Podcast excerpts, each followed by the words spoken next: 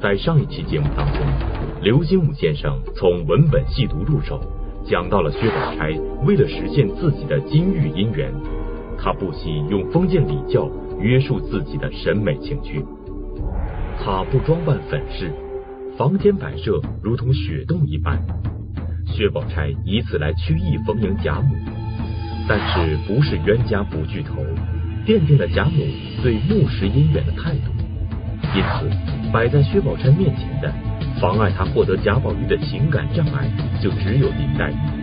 那么，面对自己的情敌，一位寄情于金玉姻缘的贵族小姐，该如何行事？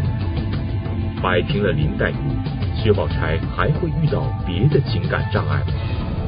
作家刘心武先生继续他的《红楼梦》揭秘之旅，系列节目《刘心武揭秘红楼梦之薛宝钗》第五集。情障之谜。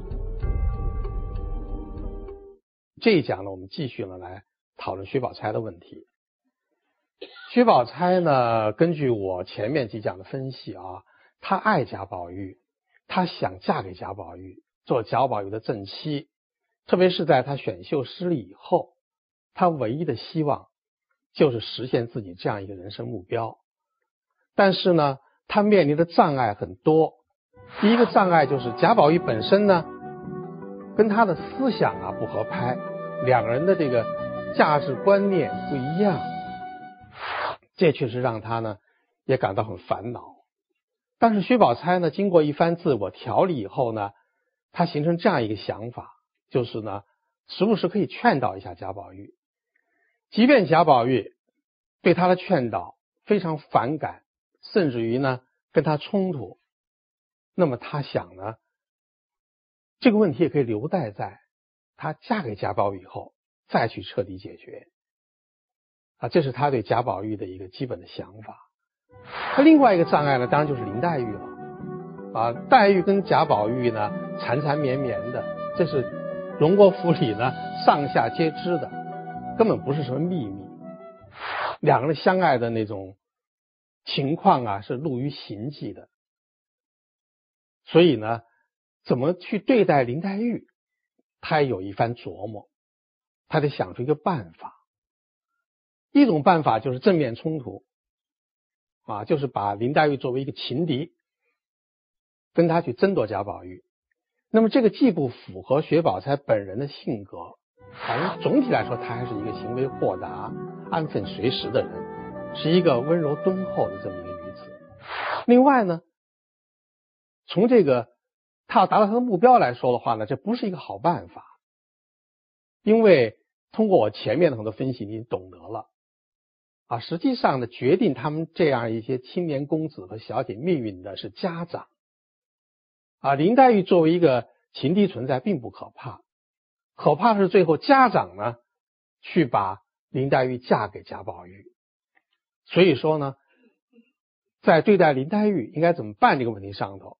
在前面的很多情节流动当中，你感觉到就是薛宝钗尽量的让步啊，林黛玉在这个问题上闹别扭啊，甚至当着他的面啊，就有一些这样的这个尖酸刻薄的表现，他都尽量的忍让啊，他基本是这样一个态势，因为他觉得呢，到头来呢，决定他们婚事的啊还是家长。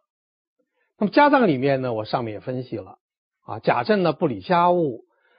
王夫人呢是他亲姨妈，跟他妈呢啊简直就是一条心。因此呢，其实障碍的就是贾母。贾母他就拼命去笼络，去讨贾母的喜欢，结果呢，效果呢都不怎么太好。那么你想啊，薛宝钗在这种情况下，她的生活呢就很悲苦的一面啊，这还是一个去追求自己个人幸福的女子。那么他为了实现个人幸福呢，面临的障碍挺多的。刘心武先生认为，曹雪芹笔下的薛宝钗既有大家闺秀的卓越气质，又有心灵深处的豪放大度。在对待自己与贾宝玉的爱情上，他分明有爱情的追求与向往，但却将这种情感封闭到显而不露的地步。面对林黛玉的醋意嘲弄。他总是抽身退让，钝化矛盾，来回避正面冲突。但是，当林黛玉的把柄被他发现时，这位恪守封建礼教的大家闺秀该如何对待呢？《红楼梦》第四十二回金鸳鸯三宣牙牌令中是怎样描写林黛玉的这个把柄的呢？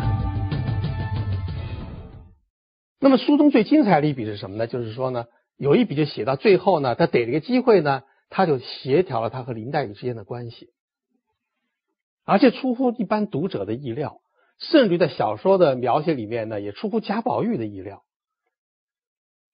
那么大家知道呢，刘姥姥二进荣国府啊，贾母就带着这个刘姥姥在这个荣国府里面呢逐玩，最后呢，就是由这个鸳鸯啊。当这个啊宣读牙牌令的人，然后大家斗牙牌。那么在三宣牙牌的过程当中呢，这个鸳鸯啊，轮到这个啊去让林黛玉说牙牌令的时候呢，林黛玉就脱口而出说了两句，按说是不该在那个时候说的，一句就是“良辰美景奈何天”。他说出这一句以后呢，书里就写这个薛宝钗就看着他。啊，因为这一句呢是《牡丹亭》里面的词，《牡丹亭》在那个时代、那个社会呢，那个书被认为是淫词艳曲，是闺中女子啊不能够去读的，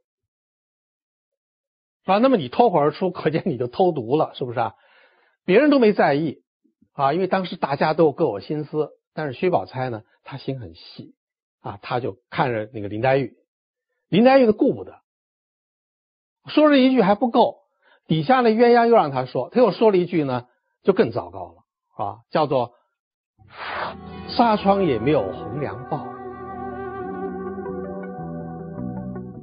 就是《西厢记》里面一句词。那这句词从这个字面来看的话呢，也就是啊，更不符合封建道德规范，是吧？什么叫做“纱窗也没有个红娘报”啊，是吧？就是。西厢里面写这个崔莺莺和张生，他们违反封建家长的意志去偷情，那么当中那个帮着他们这个撮合就是红娘，是吧？那这个他在那个场合就脱口而出了，那么当时当然就混过去了啊，因为后来这个别人就又说了一些其他的一些话，是吧？后来那个刘姥姥跟说出了什么花儿落了接个大倭瓜，是吧？逗了大伙哄堂大笑，大家就把这事忘了。别人忘了，薛宝钗没忘。薛宝钗觉得这是一个机会，这是一个协调和林黛玉关系的一个很好的机会。啊，所以这个刘姥姥这个走了之后，是吧？薛宝钗把她叫住了，把这点出来了，是吧？啊，不一点出来，当然这个林黛玉也很慌啊，因为这个在当时的封建礼教的束缚下，一个封建大家庭的闺秀是不可以在那样的场合。张口说出这种词语的，就是他这个啊把柄呢就被这个薛宝钗就捏住了。薛宝钗这样做，大家想一想，他的目的是什么？他第一个目的还是要镇捏住黛玉啊，就是咱们俩还是有区别的，啊，我呢是比较那个就是符合封建规范的啊，我是比较那个守规矩的，你呢啊。是很危险的。你当着家长，你说出这种淫词艳曲当中的句子，你是有毛病的。你这毛病呢，现在呢，我是看得一清二楚，你跑不了。啊，他还是有这一面。林黛玉在玩牙牌时，无意间用了《西厢记》《牡丹亭》里的句子，说出那样的令词，这在当时那个封建时代是犯了大忌的。《红楼梦》第四十二回写道。薛宝钗把林黛玉叫到恒芜院，让黛玉跪下，要审问黛玉。有的读者就会觉得，这俨然就是一个封建卫道者在审问一个封建叛逆者。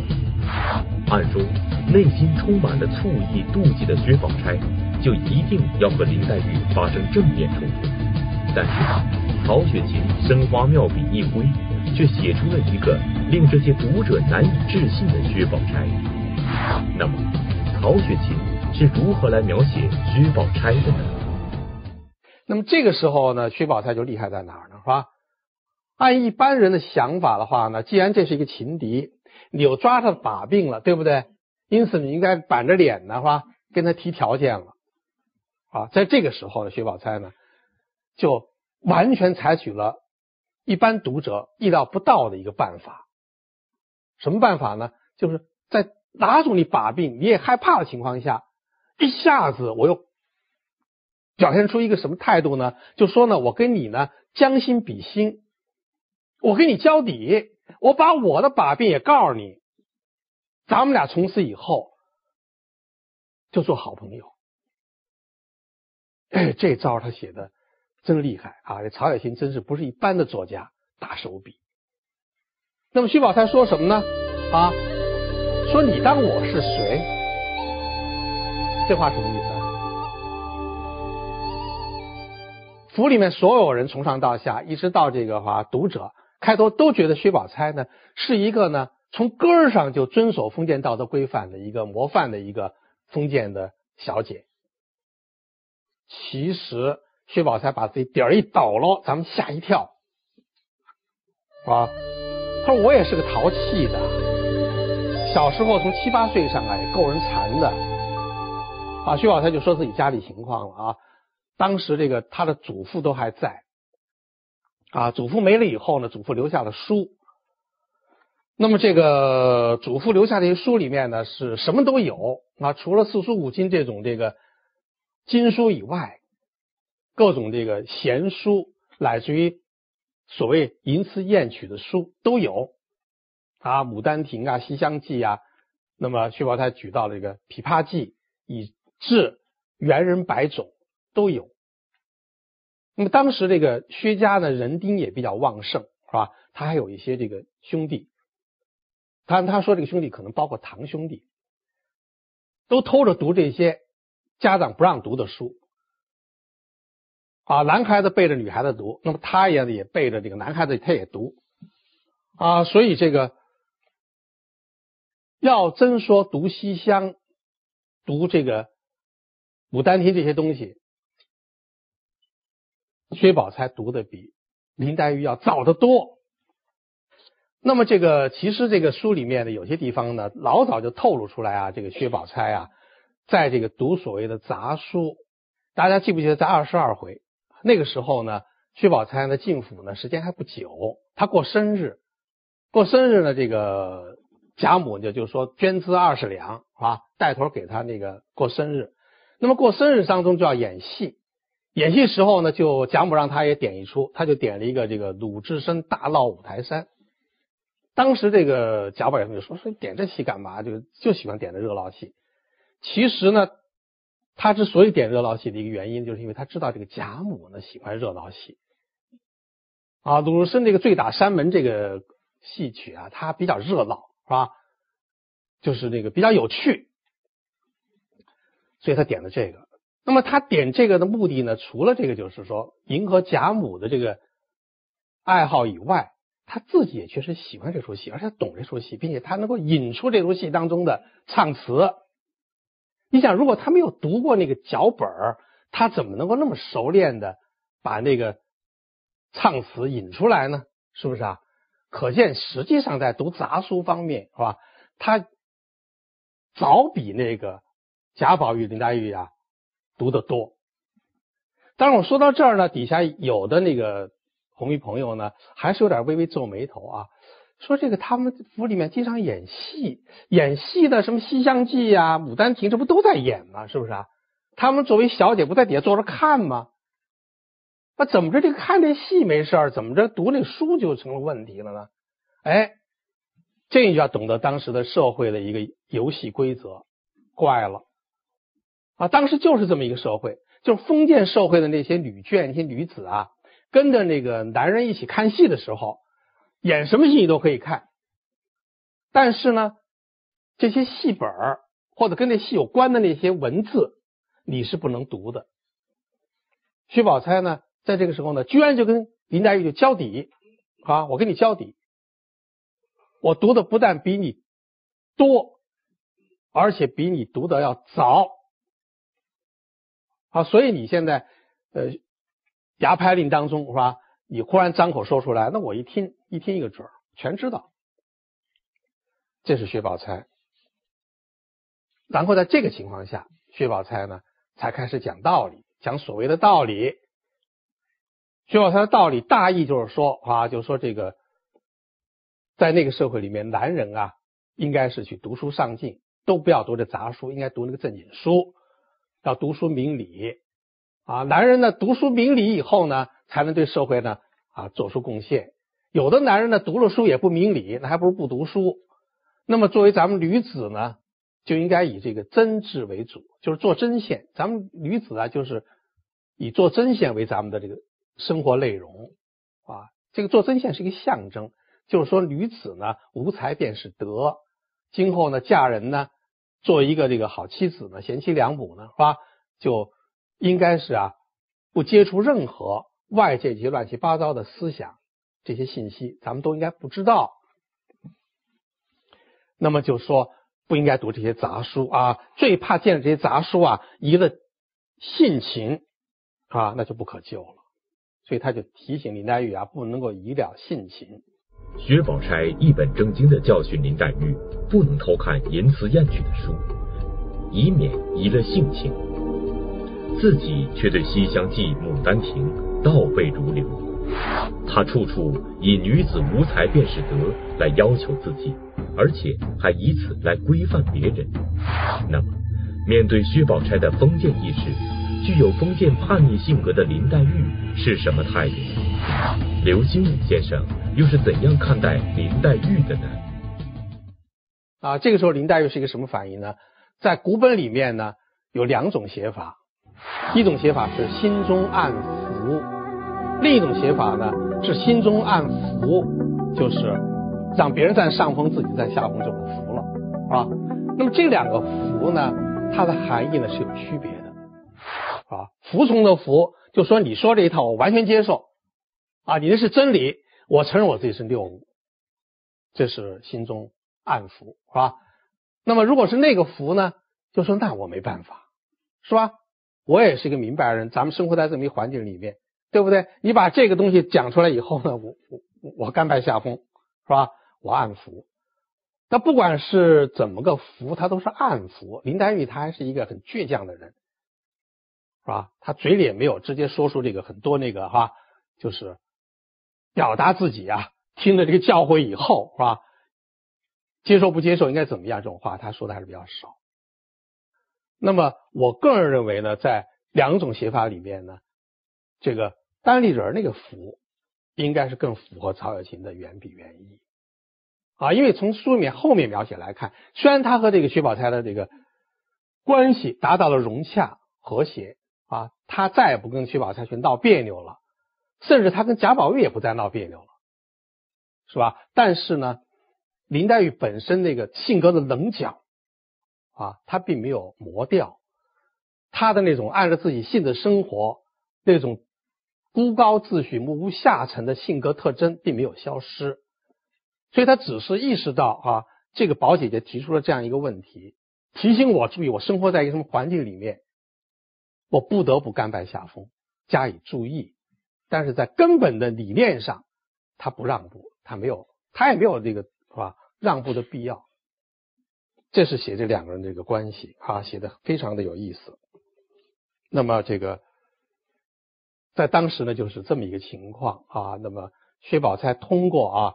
他和这个林黛玉的这样一段短兵相接啊，开头气氛很紧张，最后呢却化兵戈为玉帛，两人就最后成了这个知心的姐妹了。他写的很巧妙。那么这个薛宝钗呢，她就这样啊走了她的人生道路啊。我希望大家一定要跳出过去那种啊以阶级人为纲的那种啊僵硬的那种啊那种分析模式。啊，把这个薛宝钗定位为一个，就是一个负面形象啊，这就是一个这个呃遵守封建道德、迎合封建家长的这个有关的规范，而且对林黛玉呢进行这种打击和压迫啊，又对贾宝玉呢去劝他读书上进，是吧？跟贾宝玉发生剧烈思想冲突的这样一个应该否定的女子，不要这样来看她。她在那样一个社会生活，她形成这样一些。思维的定势啊，有这样一些表现呢，是可以理解的。而他又何尝没有在追求自己的幸福方面做出努力呢？你看，跟绣鸳鸯的时候，他默默的坐在这个袭人丫头坐过的位子上去伺候贾宝玉，是不是？他也有一颗少女的芳心，是不是？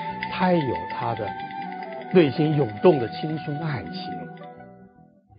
而且他追求自己个人这个婚姻的幸福也是无可厚非的啊！你替他想一想，在他周围的环境里面，贾宝玉是一个多么理想的一个丈夫啊，对不对？他追求他，他犯了什么法，是吧？搁在今天的标准衡量的话，他有权利去追求贾宝玉。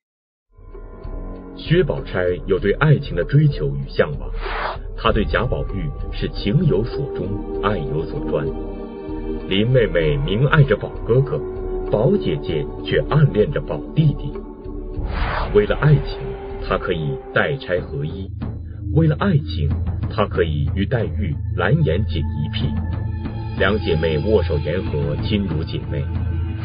谁知一波刚平，一波又起，被薛宝钗视为情障的林黛玉刚刚平息，一个新的情障又出现在薛宝钗的面前。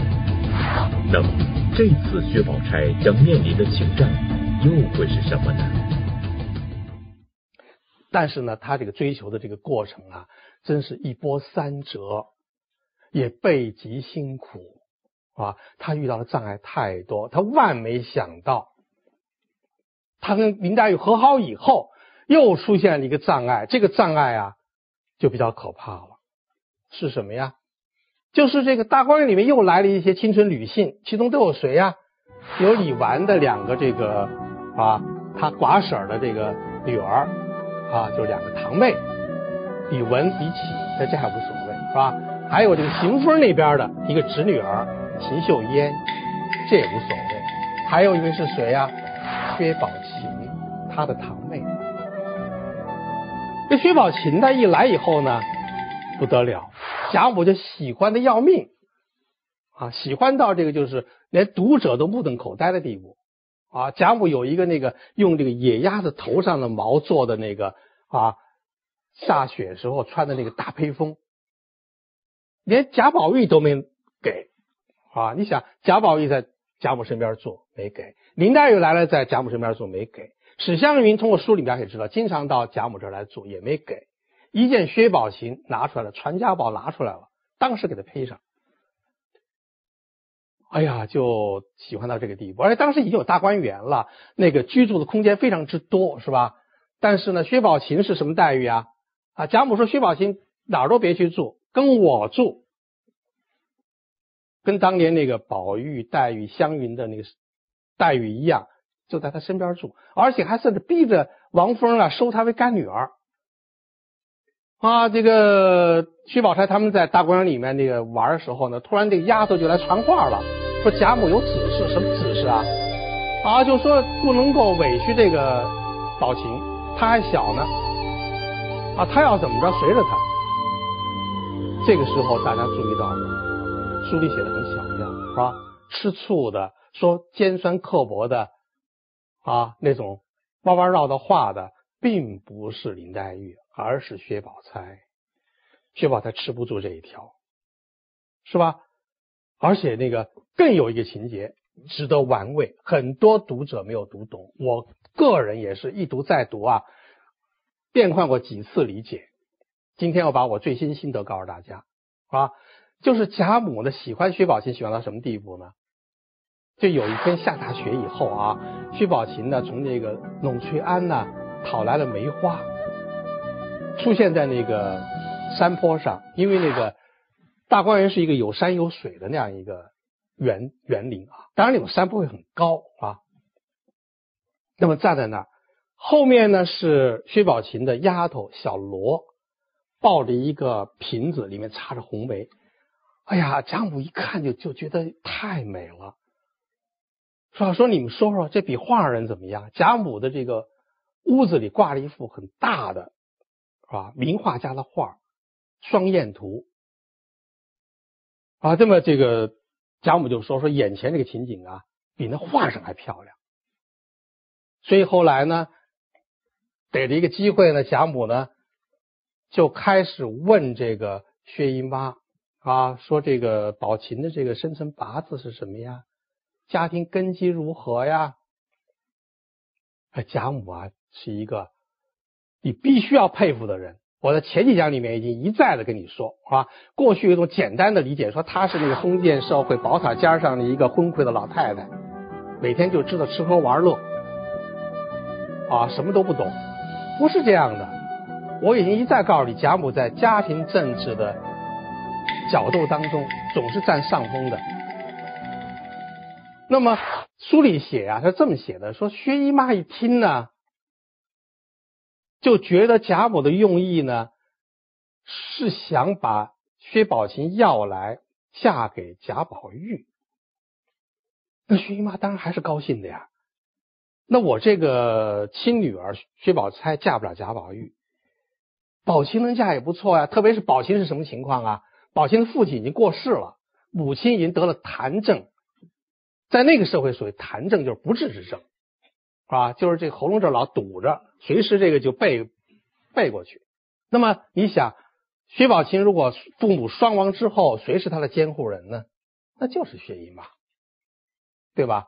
而薛姨妈之所以要把女儿也好，她自己的侄女儿也好嫁给贾宝玉，她更多的不是从这个女孩子本身的爱情啊、幸福上啊去考虑，她更多的是从啊，就是说怎么使这个薛家振兴。因为贾家当时状况比薛家要强，而且从书里描写大家也看到了哈？就拿不动产来说，不说那个远处的庄田了，是吧？就拿这荣国府来说，多大一个府地呀，对不对？就从那个王熙凤、贾琏两个人这个管这个府里的事务、过手的银子来说，多大的那个数目啊，对不对？所以如果要是他的女儿嫁给了贾宝玉，贾宝玉又是这个荣国府的。几乎无可争议的一个继承人，你想这是多么大的一个胜利果实啊！所以薛姨妈心里是挺愿意的。可是呢，薛姨妈呢一想呢，就不得不跟贾母说实话啊。什么实话呀？就说这个薛宝琴呢已经有了人家了，订了婚了。在过去那个时代啊，就是已经订了婚了，双方履行了，比如说互相那个交换那个跟帖什么的啊，这个就。在法律上、道德上啊，就都站住了。如果你去把它拆散或者是破坏的话呢，既有违法律规定，更有违道德规范。所以薛姨妈就只好半吞半吐跟他说：“说就是许给梅翰林家了啊，薛宝琴啊有人家了。”那么说到这儿以后呢，贾母呢并没有接着说什么。书里写的很巧妙，是王熙凤这个时候忽然插一句说：“哎呀，你看真是不巧啊！哈，我正要给他做媒呢，成就一段好婚事呢。”书里又写的很巧啊，不是别人，而是贾母首先来问说：“你要给谁做媒呀？”啊，这个就让读者去猜了，是不是？啊？对不对？所以为什么说《红楼梦》需要揭秘呢？啊，不是说我我自己啊突然那个来了兴致。想揭秘就揭秘，他曹雪芹的笔法，他就是这种笔法，是吧？烟云模糊，画里有画，是吧？一波三折，一时数鸟，他就是这种写法，他让你去琢磨，对不对？贾母就问这王熙凤说，说那你要给谁做媒啊？王熙凤呢也很巧妙，说哎呀，说既然这样的话，我也就甭说了，因为已经有人家了，是吧？于是呢，这段情节就流过去了。那么历代的读者多数都认为呢，贾母呢就是啊，打算把这个薛宝琴呢说给贾宝玉。但是你看我自己讲了那么多讲啊，我的逻辑链发展到今天，我个人就认为呢，贾母不可能改变他原来对贾宝玉婚事的基本态度啊，仅仅因为来了一个薛宝琴很可爱啊，在山坡上站着，后面一个。小罗抱着一个梅瓶，十分的美丽，他就决定啊，既不要林黛玉，也不要薛宝钗了，而把这样一个宝琴去嫁给这个贾宝玉。啊，到现在我形成我的一个思路，我觉得不是这样的。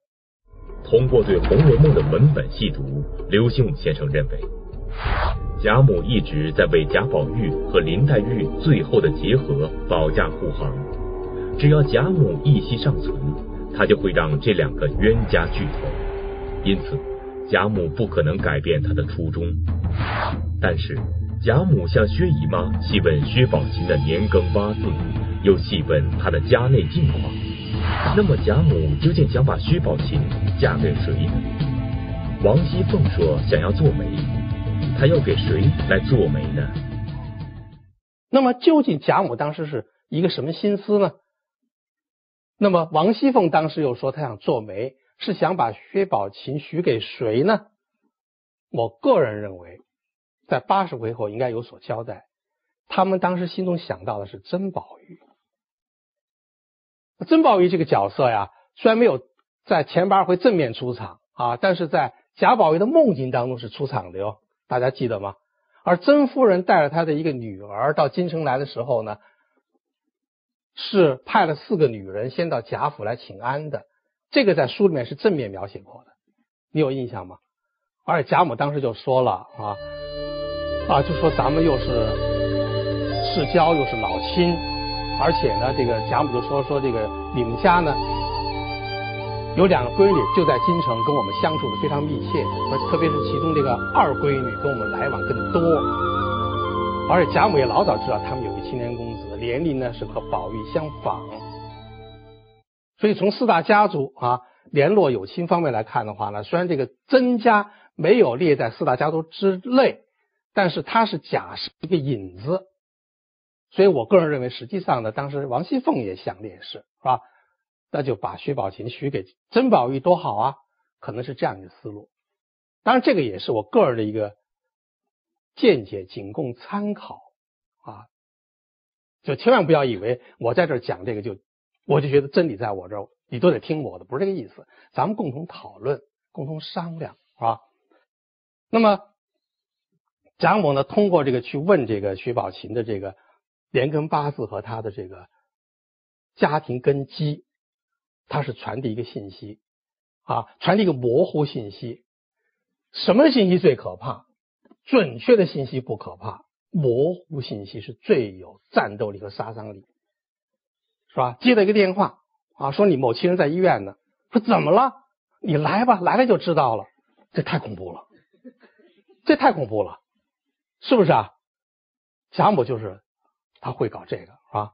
对不对？哎，他就是问，好像要给这薛宝琴呢定一个丈夫，娶一个人家。凤姐说了话以后呢，他又烦凤姐，那你究竟要？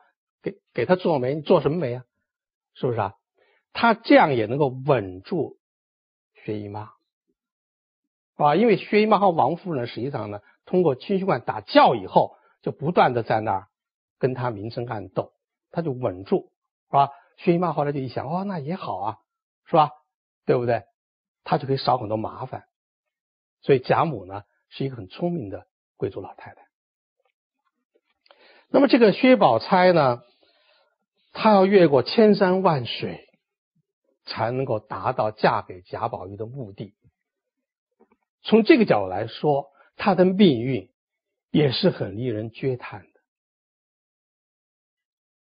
啊！所以你的同情心呢，完全给予林黛玉，我也不反对。但是呢，我现在呢，希望你跟我一起讨论薛宝钗以后呢，也能够把你的同情心呢，分一部分给这个美丽的女子。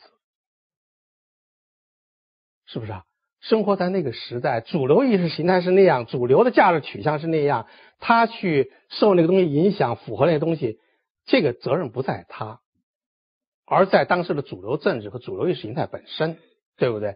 她只是一个十几岁的女孩子，更何况呢？她的本性当中的那种美好的人性，她是没有泯灭的呀，对不对？她坐在贾宝玉的榻边。他爱这个人呐，那个爱情是超越意识形态、超越主流政治、超越价值取向的呀，对不对？